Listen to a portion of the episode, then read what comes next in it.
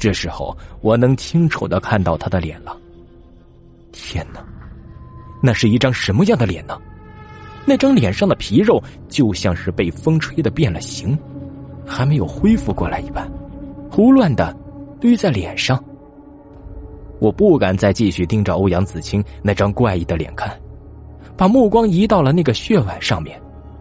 血碗安静的摆在白纸上，没有一点动静。碗里的血，并没有像我想象中的那样漫出来，而血碗本身更是没有丝毫破裂。这是怎么回事正在我迷惑不解的时候，耳中忽然听到了一阵哗哗的水声。我急忙循声望去，发现那声音来自小河中央。而就在发出声音的地方，水面上冒出一簇浪花。那浪花正朝着岸边移动。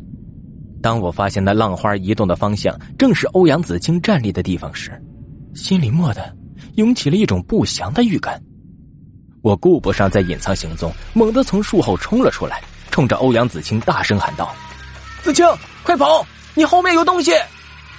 我的话音还没有落地，水里的浪花已经移动到了岸边。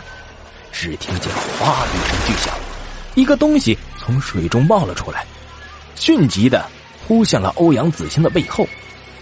而欧阳子清似乎根本就没有意识到来自身后的危险，只是傻傻的望着我，眼睛里露出惊恐与绝望。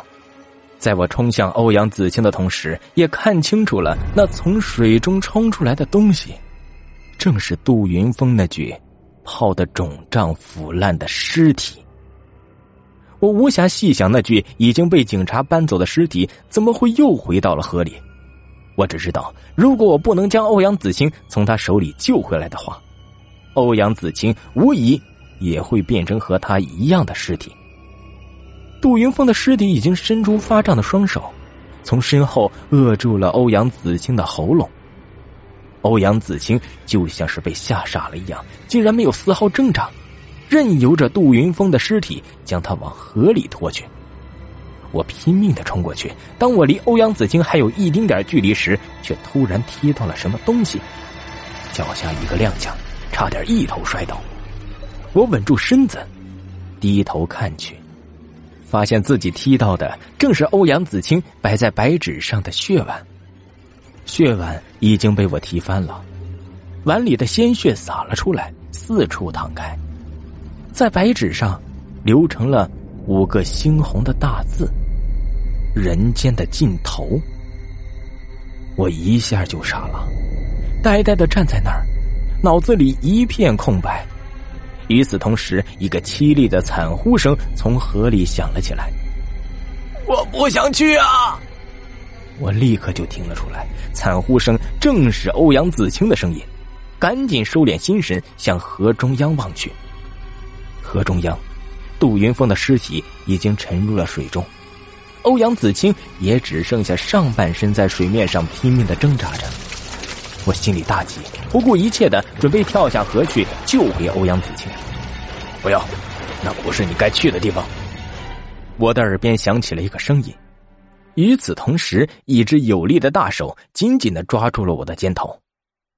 我回头看去，看清了抓住我的人居然是向大哥。我被他抓住之后，怎么也挣脱不开。只好眼睁睁的看着欧阳子清在我眼皮子底下被杜云峰的尸体拖进了水底。后来我像疯了一样对着向大哥拼命的拳打脚踢，责骂他是个冷血动物，不但自己不帮忙救人，还阻拦我去救人。向大哥一直等我骂够了、打累了之后，这才冷冷的抛下一句话来：“你确定你要去救的是个活人吗？”向大哥的话让我摸不着头脑，厉声质问他：“你什么意思？”向大哥冷哼了一声，说道：“哼，看来只有让你看到真相，你才会知道到底发生了什么事情。”什么真相？我疑惑不解的问道。向大哥却并没有回答我的问题，他蹲下身去，伸出大拇指在地上的白纸上沾了一点从打翻的血碗里洒出来的鲜血。随后，他把沾上血的拇指举到眼前，嘴里不知道嘀嘀咕咕的念了句什么。我奇怪的看着向大哥，不知道他要做什么。